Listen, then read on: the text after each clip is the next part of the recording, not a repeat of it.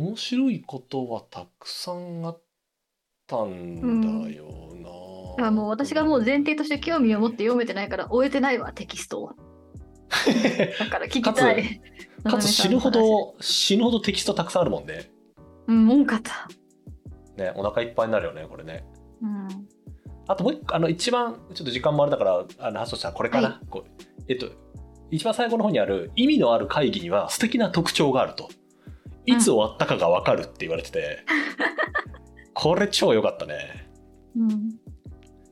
なんか会議には意味のある会議と呼ばれるものがあってそれ以外は全て意味のない会議があるって書いてあって、あそうそう。超いい。超好きと思って。うん、いつ終わったかが分かる。なんかよくさあるじゃない？会議のコツアジェンダ事前資料配布とかなんかいろいろあるじゃない、じゃなくて私はなんかこのこの一行で常に案内したいなと思うぐらいいい表現だなと思った。意味のある会議には素敵な特徴があって、うん。いつ終わったかが分かるっていう。わかる。そんでさ時間が来て終わりっていうのは儀式ですって書いてあった。あそうそうそうそう。本当それは時計を用いた儀式です。確かに。このなんか時計の角度がこうなったから皆さん挨拶をして帰るみたいな。儀 そういう儀式なんだなっていう。そろそろあのあれですか設定した時間もあれなんでっていう会話が日々どれぐらいズーム上でされているかっていううんことですよ。うんもうマジでそうだなと思ってこれ超良かったないつ終わったかが分かるようにしましょうっていうのはなんかいい指針だなと思ったんだよね。確かに意識しようん、いつ終わったかが分かるでしょ。いやこれもなんか本論から外れちゃうかもしれないし前も話したような気がするんだけどう。うんうん。私あのあれがすすごい好きなんですよ。あの NHK で今やってんのかな？あのやってる。えーっとなんだっけ？NHK でやってるいろんな有名なコーチが来て日本のなんかね学校とかを訪問するあ奇跡のレッスンっていう。やつがあって本当いろんなところの例えば NBA の元プレイヤーがどっかの学校の中学のバスケ部に来て1週間ぐらい教えてくれるとかスポーツだけじゃなくて吹奏楽の指揮者とかうんうんうん。アーティストとかも確かあった気がする。音楽？うん違うわ、えっとえ美術部になんか誰かが来るとかあってうんうん。その普通の学校の部活をそういう一流の人が教えてくれるみたいな企画があって。でそこにさあのラグビーの会があってその日本って2015年ぐらいからめちゃくちゃラグビーが、まあ、強くなったんですよ。うんうんうん。で15年も19年もそのワールドカップですごく成果を残して、まあ、今年2023年もすごい期待をされてる国の一個なんだけどそれを教えてたその日本代表のエディ・マーフィーエディ・マーフィーじゃないエディ・ジョーンズだね、うんその人が日本代表の監督になってめっちゃ強くなったんですよ。名コーチだったんだけどニュージーランドのオールブラックスって超強いところのアシスタントコーチかなんかやってた人を引っ張ってきて。でその人が。そうまああのいろいろ制度の変更とかもあるんだけど、まあ、まあその人が強くしたっていうことになっててその人が東京の高校のさラグビー部に行くわけですよ。でそこの指導をするんだけどやっぱねすごいのよエディエディの教え方って。そのなんかね、うん淡淡々としてるの淡々としてるっていうかシンプルなのよいろんな言うことが。へえ、そうなんだ。うんそう例えばラグビーってさこう手でボールを投げる時には後ろにしか投げちゃダメなのね。そのそうなんだ。そうだから自分の真横か後ろだからそのう後ろあ、投げる180度ときはね。なんか持って走れるよね、でも。そうそう持って走る、うんだから走ったりあとはキックする時には前にしてもいいんだ。けど、うんうん例えばボールを手に持ってて前にこぼしちゃったりとかするうんうんとそれでも反則で相手ボールなのね。うんうんうん。でそのエディがその言ってたのはだからそのボールをさ例えば後ろに投げるとするじゃない。うんうん。チームにパスすると定義上投げた人って受け取る人より前にいるでしょ？ボールを後ろに、あの投げてるから。うんだから常にそのボールを持ってる人が先頭に行って他の人はそのそれより後ろにいるっていう構造を取らなきゃいけないわけ。うんでその時すっげえ今前置き長くなったけどエディがその選手に言ってたのは、うんボールを投げたやつの背番号が見えるとこに行けっていうわけ。ああ、でもそりゃそうだ。うんうんうんうん。で言われると絶対そうなるじゃない、うん、なんだけど多分普通の指導者ってそうは言わないと思うわけボール投げたやつの後ろに行けって言うと思うんだよねうん。なんだけど多分そこより解像度が2個3個ぐらい多分高くて背番号が見える位置に行くってなるとものすごく物事が理解しやすいじゃないうんだからそうしたことです動きやすくなる人ってめっちゃいると思うんだよね本当だよ。しそうだよね。そうその回を見なんかもっとてすげえ複雑になりうそう。うん、こういうふうに走りながらこう投げるってことはボールここに来るはずだからこういうこと予想してここに走れみたいなこと言われそうじゃない？そうだかから多くあるのは選手にだと。うん。ボール投げたらボール投げた方向後ろに投げてるから後ろに投げた方向に走るとかになるんだけど、もっと多分ねいい指導法だなと思った記憶があってさその会議の意味のある会議の定義とのこのいつ終わったかが分かるわそれに似た何かを感じたねめっちゃ良いなこれ確かに。うん。でもあのスポーツのコーチってすごい教えるのうまいなっていう思って思い出したことがあってさその私も前子供の時にさテレビ見てる時におなんか松岡修造がそのテニススクールその辺の市のテニススクールにテニスを教えるみたいなやつで「じゃあよーし僕が教えるぞ」とか言ってみんな「よろしくな」とか挨拶して「みんな一列に並んで」とか言ってでなんか「なんとかって言ったら「おー」とかって言ってねって言って「行くよ」って言ったらみんながなんかグッて踏み出したの。でそしたらそれでそのあそのグッそそのグッて踏み出した感覚で打つのって言ってて。あうまいなって思った。うん、なんかそそんな感じのやり取りをして。なるほどうん、なんかいいスポーツコーチってううまいよな、そう、なんかそれすごいうまい、うまいなって思ったことを子供ながらにね、ことを思い出したわ。だからミキさんがやるようなこううん舞台とか劇のこう時にうんもスポーツを指導してる人とかだともしかしたらあれかもね体の構造の理解とかがちょっと進んでいてうん、何かがうまかったりすることもあるのかもしれないよね。うん。かもね。まあみんなダンスとかはみんなやってるよね。俳優とかはめちゃくちゃダンスとか体はめっちゃピンカンよね。まあダンスね。スポーツやってる人も多いし。うん。全くできないわダンス。うんし、その舞踏のワークショップとかだと本当にずっと足の小指を意識してゆっくり歩き続けてくださいとか言って3時間のワークショップでその10メートルも歩かないようなやつとかあったりとかするからななんかそういう体の隅々まで巡らせてるとは思う俳優もスポーツ選手ばりに。そうだよな指の先までみたいなことやってる人いるもんなうん。ちょっとすげえんだよな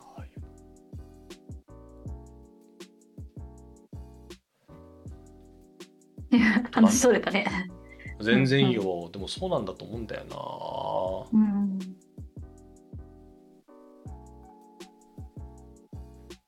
そうね、なんか、なんかね、正直だから、まあ、本当ずっと同じ話戻っちゃうけど、ピープルウェアみたいなことを考えなくてもいい世界にテクノロジーがしてくれてる部分がすごいあるなと思って、なんかもうリモートワーク当たり前でしょみたいな、あの、広いスペース欲しかったら自分でコワーキングスペース行けばいいでしょみたいな感じで、うんだから、なんか、はあるある種楽私みたいな人にとっては楽な時代やっぱテクノロジーが救ってくれてる部分であるんだなみたいな。この本から本来読み取るべきことじゃないかもしれないことをうん感じましたね私は。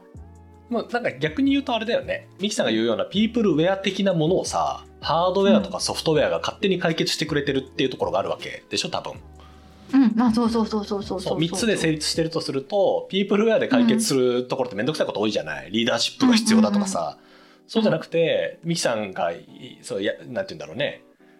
あの、うん。ピープルウェアで本当は50年前だったらミキさんがいやこんな社会では生きていけないと思ってたところをうん。現代はこの充実したハードウェアとソフトウェアっていうものがうんあることによって生きていけるようになっているってことかもしれないよね、うんうんうん。ありがたいことですよでもそれでも必要なピープルウェアって本当はあるよあるよね。なんかそれなんだか分かってないないっていうか、それ、でも本当はチームの成果は何かとかってちゃんと可視化しなきゃいけなかった上とか本当はするよね。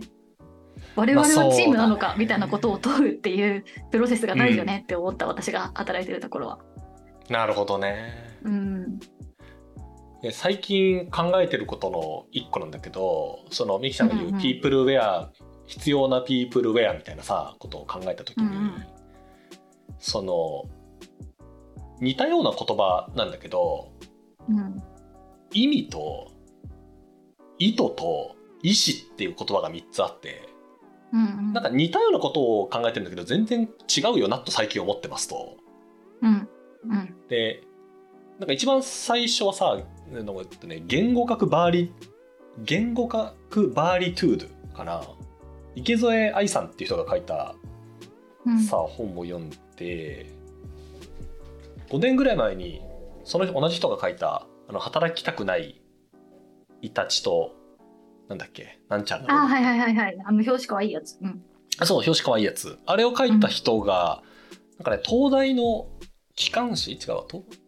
なんかで書かれてた連載をまとめた本があってさ、その言あその人はもともと言語学の研究者の人だからそれに関わるようなこともたくさん書いてるんだけど、プロレスも好きだからプロレスと絡めながら書いていてそのテーマの一つとしてさこう、うん。AI はその上島竜兵の「押すなよ」を理解できるのかっていうのが出てくるんですよ。はいはいはい。でまあ分かりやすいじゃない？その上島竜兵で言うと「押すなよ押すなよ」って言ってるけど「押せ」って意味じ、いいじゃない？いいタイミングで押せってことを言ってるじゃない？うん。みみみたいなことは、えっと、言語学の領域だと意味と意図っていうのがずれてる例として扱われるんだって。うんうんうんうん。その文章の意味としてはさシンプルじゃん。お押さないでください、でしょ？うんうんうん。なんだけど意図としては押してくれってことじゃない？うんうんうんだから多分そこの意思とこうなんかい意味と意図とのギャップってそのそこまで明確じゃないにしてもさいろんなところであるじゃない？これ多分人間の面倒くささなんだけど、言ってることと考えてることが違うっていううんうんうんうんうん。ことと、なんかとある意味を含んだものがあった時に、うん。それを意思に変換するっていうのもなんか多分全然別のこう様式としてあると思うわけ、ね。うんうんうんだからそれが私は個人的にはピープルウェアって言われる時のこう必要になるベクトルの持ってき先なんだなっていうのをなるほどね。2つ考えてて思ってたでも多分どっちもさミキさんが多分超嫌な活動になりうると思うんですよ。そうだね。何言ってる何言ってるか分かんねえなこいつってやつに意思決定させるとかさなんかもごもご言ってるやつの意図を汲み取るとか、うんうんうん。そういう風になっちゃうから超めんどくさい仕事なんだけどピープルウェアの仕事ってそういうところはどんだけ AI が発展しても残るよなっていうのを確かに思ってたね。しかもそのなんかさその意図的にそうあのこ違う誤配をするっていうかさその違う言葉を使うみたいなやり取りって私普通にプライベートとかそれこそ演劇作品の中で見るとかは好きなのに仕事だったらやりたくないんだよね。だからなんかその仕事を自己実現の手段みたいにししないでほしいっていうかもう本当にナイスワークとして割り切りたい。でそれを別に何も問題がないって社会が来たらいいなって思ってるんだと思う。あー。え何にも問題はないんじゃない？なないの？なんかなんかあるのかな？まあそれ一般的じゃないってこと？だからライズワークなのでやり感情労働しませんとかってさいう風な人だったら私がね働きづらいじゃない普通に。働きづらいなって思われること分かってるから言わないじゃない。でフレンドリーにやるじゃない。とかがあすらもなくなったらいいなって思ってるってこと。あはあなるほどね。そうだよねみたいな風にもっとドライにやりやれたらいいなって思ってるなるほど。っていうことが今自分の中で言語化されましたピープルウェアはもちろん社会生活においてはめっちゃ大事な機能とかめっちゃあるけど、なんかそれって本当に仕事でやんなきゃいけないのと思いながら読んでたんだなって思いました。ああうん。そう今テニスやってってねうん。面白いなと思ったんですけどテニスってその全日本選手権っていうまあなんか日本全国大会みたいなやつと別にベテランっていうのがあって5歳刻みの年代別の日本一決めましょうみたいな大会もあるのよ。でそれって上80ぐらいまであるのね。うん。でだから80はな76歳から80歳みたいなやつがあるんで、うそれの何歳だっけな50 50いくつのカテゴリーですっげえもうトップ10みたいなあ違うわテニスじゃないのか水泳かなんかその知り合いの人のこう一緒にスクール行ってる人の知り合いなんだけど違うその人水泳だ水泳にも同じようなやつがあって、年代別のその世界大会みたいなのがあってうん。その人世界10位ぐらいなんだってなんか平泳ぎかなんかで。うんうん。でその人それをやらなきゃいけないからさ水泳やらなきゃいけないからもう残業ゼロの職場しか行かないんだだからちょっと仕事その人仕事もできちゃうんらしいのね。うん、まあそういう人だからが結果としてね。そうう。ん。そう結果的にできちゃうから昇進してくださいとか言われた瞬間に辞めるんだ。えー残業しなきゃいけなくなるから、うん。だから転職して全く残業しなくていいとこに行ってうん。でまた水泳のトレーニングやって 昇進しそうになったら辞めて またうん。違うとこに行くんだって。俺超かっこいいな、その人と思って。だからだからそうそうそういうことを世界10位とかじゃなくても肯定される世界がいいなって思ってる。あーそうかあだからそれこそさ前前回の生きがいでさ応援されやすい生きがいと応援されづらい生きがいがあるっていう話したじで応援されやすい生きがいを持ってるからその働き方って今かっこよく見えるって話かなとも理解して。あ 10, 10位だからね。あそうそう世界でね。10位だからそうそう世界10位だから、だからそれがもしそれが世界10位とかじゃない応援されづらい生きがいだったとしても同じぐらい肯定される社会の方がいいなって思ってるかも。なるほどね。うん多分私は前提として別に応援されててもされなくても勝手にやったらいいじゃんと思ってるからあれなんだろうね。ああそうや私は多分それで応援されづらいやつは応援されづらいって分かってますって顔をして生きていかなきゃいけないって思ってる。なんかししんしんどいよなっていうこと？そしそのうんまあ、てかなんかそのうまくややろうみたいなそんなさ、まあ、人に言わなくていい話だし、まあ、うまくやろうみたいな。なるほどな、うん。全然いいじゃんと思うけどなだからそうだね、なんかピープルウェアでもやって言ってたのは、ピープルウェアに書いてあること古くねとかじゃなくて、なんか私の仕事に対するスタンスと、ここに書かれてる仕事のスタンスがちょっと、やっぱ時代が違うなって思ったってことかも。仕事頑張ろうとかいい成果出そうっていう本だからね。確かにね。だからそれが自己実現だっていうふうに思う、これは私の解釈だけど、にか感じるんだよね。へえそのこと書いそのことは書いてないんだけどね。うんまあでもそうね、まあ、大事なこととして仕事があるよねっていう暗黙の前提が見えるっていうのはもしかしたらあるかそうそうそう、見えるっていう、そうそうそうそう。そうだよないやミキさんのところ話す収録する直前もうん。えっ、とどれぐらいだろう？78年ぐらい前に一緒に働いてた同僚のことをうん。そのズームしててさ相談がありますっつってキャリアの。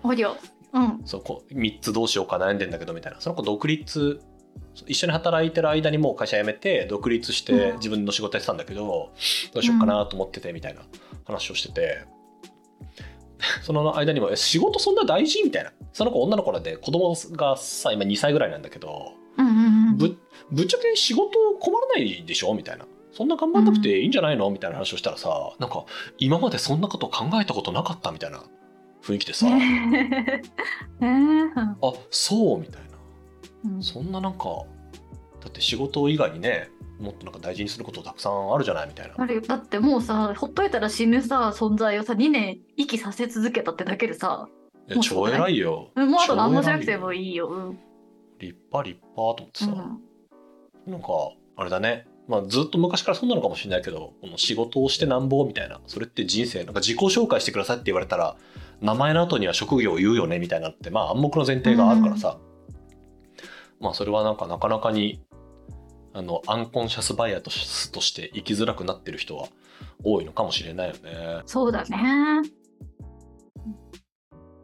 でもなんか今話しててその私のなんかやりの原因が言語ができたからちゃんちゃんと素直にテキストと向き合える気がしてきた。だからなんか嫌だななーって嫌じゃないけどなんかなーって思いながら読んでたけどうん、それはそういう理由でモヤモヤするってことは分かったからまあすそれはいいことだ。うん。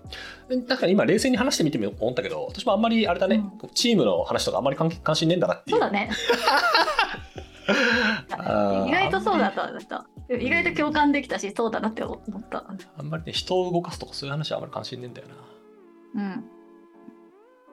最後さらっとミキさんが今言ってるけどこのスペースとか空間の使い方は現代でも解がないなっていうのがもう一個っていう感じかんんんな。なんかその人から邪魔されない環境がいいよねとかさっきの電話の転送もそうだけど静かに集中できる環境がいいよねみたいなところはうん。うんあって。なんかなんだっけ？コロナ前だったかもしれないけど私超いいなと思った会社がドイツのドイツのなんちゃらって会社で入社すると全員にノイズキャンセリングヘッドフォンが配られるっていう会社があってなんかそれって実際に使うかどうかは別にしてすごいいい会社としてのメッセージだなと思ったんだよね、集中してそういう態度をね表明していいよって。うん。えそうそうそうそう。それってなんかなんて言うんだろうね。あのへ変にみんなで集中できる環境を作りましょうっていう標語が壁に並んでるよりなんかいいメッセージだなっていうのを感じた、していいなと思いつつその日経の記事に出てたフリーアドレスっていうのがあの導入してる会社でこう過去3年間ずっとリモートしかしたことなかった若手が超困ってますっていうアンケート結果が書かれてて、まあそりゃそうだろうなみたいなわかんないんだろうね。どうしたらいいっすかねみたいな友達もいないし、みたいなやつを困ってますっていうのを見てなかなかオフィスの環境っていうのは難しいなっていうのを、まあ、感じたやつですね。で個人的にはなんかイヤホンで音楽聴くのがちょっと苦手でラジオとかが、なんかいつも部屋で JWAVE 流してるんですけどカフェとかの BGM とか、まあ、家のラジオ流れてるのが私的に超ベストでそう。私の何のベストな環境はだから個室ラジオです。それじゃイヤホンじゃなくて普通にスピーカーから出てる音がいいってこと？そうそれの方が集中できる。あ。うん。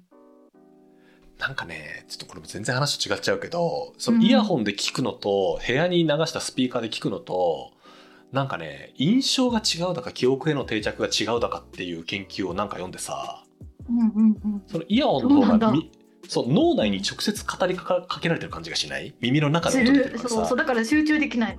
よそうでしょほんまり。そうそう。なんかねその2つを比べた研究があって超面白いなと思ったんだよね。面白かったなぁ。そうだからオフィスいるとかけちゃいけないじゃん自分が好きなやつスピーカーから。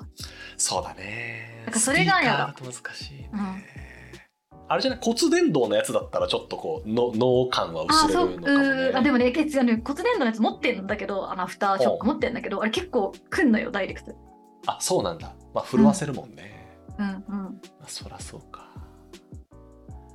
えみきさんあれだね。お大きい会社に行くとしたら個室もらうしかないね。だから結構カフェとか行っちゃってたなって思い今までも。なるほどな。CXO で行くしかない、ね、行っちゃったりとか。うん。なるほどねそれかもうあの JWAVE を流してる会社ってあんだよデザイン会社とか。結構会社同士。うーんあめっちゃいいね。そう私私もなんで JWAVE 流してるかっていうともう大学1年生の時のからのバイト先が JWAVE 流してたからそれで癖になっちゃってやってんだけど、へえおう、うん、だからだからもうそういうとその会社に転職するしかない。JWAVE の営業の人に聞くといいんじゃない？もう流してくれてる会社のリストもらえませんか？みたいな。確かに。そうでもリアルにそういう転職理由とかが認められる社会になってほしいなと俺思うけどね。うん。なんでうちの会社がいいんですかって時に、いやうちのいや本社ってあれじゃなくて JWAVE 流れてるじゃないですかみたいな。あれ本当いいんすよっていうのもさ、うん。立派なし立派なあれじゃない入れるんですっていう。あそうそうそうそう。絶対ここここたち絶対パフォーマンス出るんですって言ったら多分現代の面接においてははあって言われるけど。うん。やべえやつ来た。うん。そうやべえやつ来たってなるけど実質的にはすごいロジカルじゃんフロー時間に長く入っている方がパフォーマンスが上がる。私のフローに入るためには空間に JWAVE が流れている必要がある。ここは流れている。働かせてくれは。すげえロジカルだけどね。のぞみさんのなんかありますか？フロー時間に入るための工夫。それを最後に聞いて終わろう。うーんと私はそうだね、まず朝散歩をするっていうこと。をうんうんうん。なので行っ散歩て体,、うん体を動かした後に作業をすることうんうん。とあとはもう一個はノイズキャンセリングかなうーん。あ逆にだから無の方がいいのね。そう私は無の。の方が無の方がいいので、うんうんまあ、本当はそのあれねパソコンのプライバシーフィルターがマックスになってればあの飛行機の中とかが最高ですねあでこう無無にしてってこと、ね。えそうそうそう。周りもあんまり音立てないし、えーそうね。その感じになると一番いいかうーん。なまあ確かに。なんか私もその集中してる時って何も聞こえなくはなるよね。そうね。うん、で何も聞こえなくなってるんだけど認知上は。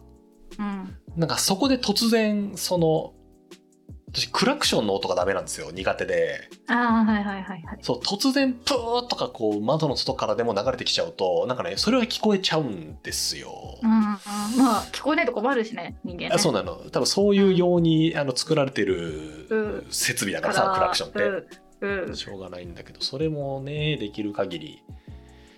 あーだから私がマジでエクストリームな人間だったら自らで鼓膜破るとかありえると思うもんね、ほんと聞こえないようにしてくださいみたいな。うう全然ありえる。えだからさやっぱりそれもテクノロジーで解決できるなって思っちゃっててなんかその、めっちゃなんジェル状のなんかキルウォーターベッドみたいなやつを着てあのどんな衝撃もでも絶対死なないみたいなしかもか軽くてなんかストレスないみたいな服を着た状態ででなんかもう、ほん。本当のノイズキャンセリングのモードみたいな脳波から出してこう全ての音をシャットダウンしますみたいな感じで仕事する。とクラクション聞こえなくて最悪突っ込まれても死なない。死なないみたかいな。ら死なないからまあ OK みたいな。ガンとは来るけど。うんうんうんうん。まあなあそれはみたいなそういうことでそう新素材みたいな軽くてあの人を軌道を守れる新素材みたいなのが出てくると思うんだけど。いやマジでそうだね、うん。いやこの「ピープルウェア」読んでてもハードウェアとソフトウェアに助けられてる人間っていうのを超感じたもんね。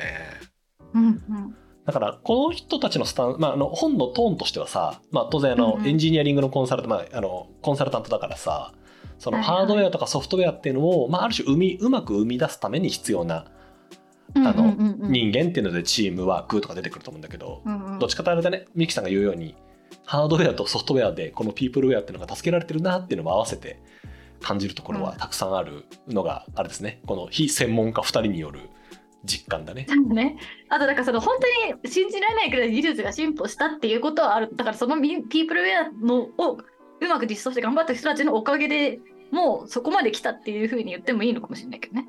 そうだね感謝ですねいろんなエンジニアにね。まあって感じかな。はい。あでもいい本をありがとうございました。自分の仕事へのスタンスを見つめ直す本でした。ミキさん私が多分読んでいなかったらミキさんはこの本を手に取らなかったし誤って手に取ってしまっていたら、はあって思ってただろうからまあよかったということにしましょはい。次の本どうしようかね。う。ミキさんターンなので。うん。え、世界はシステムで動くって読んだことありますか？えーっとないなでもなんか積んどくにいた気がする。そう、あの、世界がもし100人の村だったらってベストセラー、ベストセラーあったじゃないですか、小学生の時の。なんかあの人が書いてる世界がシステムで動くっていうシステム思考の本へえ。いいねこのを読もうかなって思ってたんだよね。うん帯に茂木健一郎の名前があった瞬間に私は多分普通に考えると手に取らない本なので いいいいかもしれない。でもなんかそのビジネス系つなつ続いちゃうからその生きがいについてみたいなちょっと昔の思想書みたいなやつの方がいいよね。ちょっと探しますって見つからなかったら世界はシステムで動くにします。うん。全然。なんかエッセイとかでもいいし戯戯曲でも全然いいし、まあ、そういえばあのピープルウェアの中でもセールスマンの詩が一瞬引用されたりとかしてましたよ、うん、出てた出てた。昔読んだね。出てた出てた。あれ、出てきたなと思って。確かに時代が時代だし。うん。